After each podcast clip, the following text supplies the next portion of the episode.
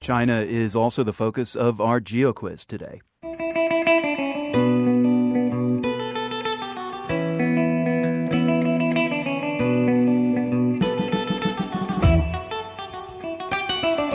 We're zeroing in on China's biggest city. It looks out over the East China Sea from about halfway between Beijing and Hong Kong. An estimated 23 million people live in this megacity. 23 million plus one. I'm really excited about going to a job in a country that's welcoming, that wants me there, and is appreciative of what I've done and the skills and what I can contribute to their students and to their country. So it's overwhelming in a positive way. We'll hear about what motivated this young American to take a job in China. That's later in the program. For now, your assignment is to find a map of Asia and trace your finger along the Yangtze River. That will lead you to China's biggest city and the answer to our quiz. This is PRI. An Asian supercity with a red hot economy figures in our GeoQuiz today. It's one of the places where some job seeking Americans are looking for work. Tina Sawaya is heading there. She's a 27 year old from Connecticut. Lately, she's been waiting tables and juggling part time jobs to make ends meet. So, Tina, where are you going specifically, and do you have a job already? Yes, I do. I'm, I'm going to Shanghai and I do have a job already there. I'm going to be um, teaching English there. So I guess I'll be an English teacher. Very cool. One way ticket? One way ticket. That's how I've been living my life the past five years. So it's another one way ticket story. It's exciting. Now, it's not like you were unemployed or are unemployed. Uh, you're waiting tables, and New York waiters make pretty good tips. What made you decide to go to China then for employment? Well, I mean, I'm waiting tables and I'm also teaching as well, which I love to do. And if when going to China, actually, I'll only have to have one job. I won't have to pick up a second side job for supplementary income. I'll be able to do what I love, immerse in a new culture, learn another language, and um, I'd really love to learn Mandarin because I speak Arabic and English fluently now. I'd love to add Mandarin to that list.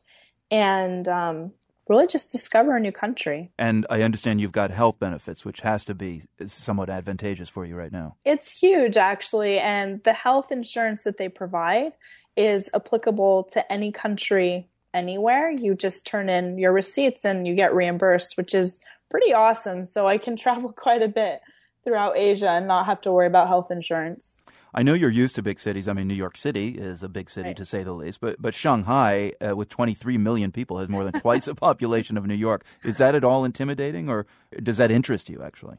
It actually interests me. I feel like I thrive best in change, and so I'm really excited to really just immerse myself in it. But I would be lying and if I said I wasn't a little nervous. How have your friends reacted though to your decision to leave the U.S.? Um, I've actually gotten mixed reactions. Some of my friends are like, wow, you're leaving to a communist country. Why would you do that? The United States is amazing. And then my other friends, um, actually, one reached out to me yesterday and said, Hey, can you get me a job there too? I'd love to come. Wow. It almost sounds like part of your decision to head to Shanghai is simply to seek adventure. Absolutely. Absolutely. And I just, I feel like right now China's a rising power and they're very successful, especially in education.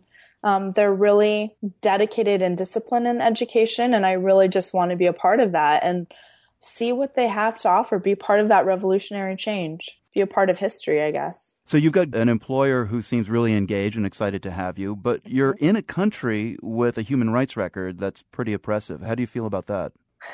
I mean, it's definitely concerning and it's it's something that I really want to be a part of. I want to go see what's going on. I want to see what's happening in China. And, you know, like I said, they're the rising power next to the United States. Some would argue they're surpassing the United States as the top power in the world now. And I want to be a part of that. And I want to see what's happening and be a part of the history in the making. You know, so many of the grievances of the people at Occupy Wall Street are about, you know, people coming out of college, not having opportunities, not having a job, unable to pay their college loans. Do you feel any affinity to those sentiments? Absolutely. Ever since I graduated college, even with my business degree, when I went into investment management, I started out at an entry level position and it's really difficult because in college you're promised, oh, when you graduate you'll make 50, 60,000 right off the bat, bachelor's degree, way to go. And um, when you get out of college, people want experience and you're in college the majority of the time. You don't have that much time to get much experience other than internships. So you're stuck doing entry level things with a bachelor's degree.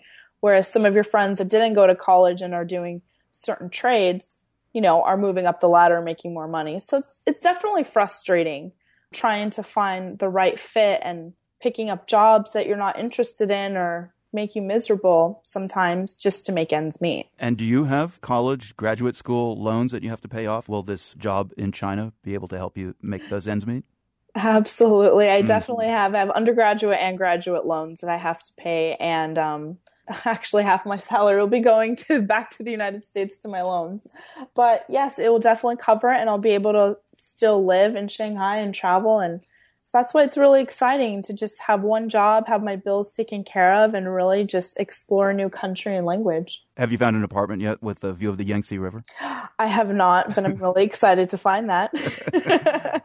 Tina Sawaya, uh, good luck teaching in Shanghai, Shanghai being the answer to our geo quiz, and uh, keep us posted on your experience. Absolutely. Thank you so much.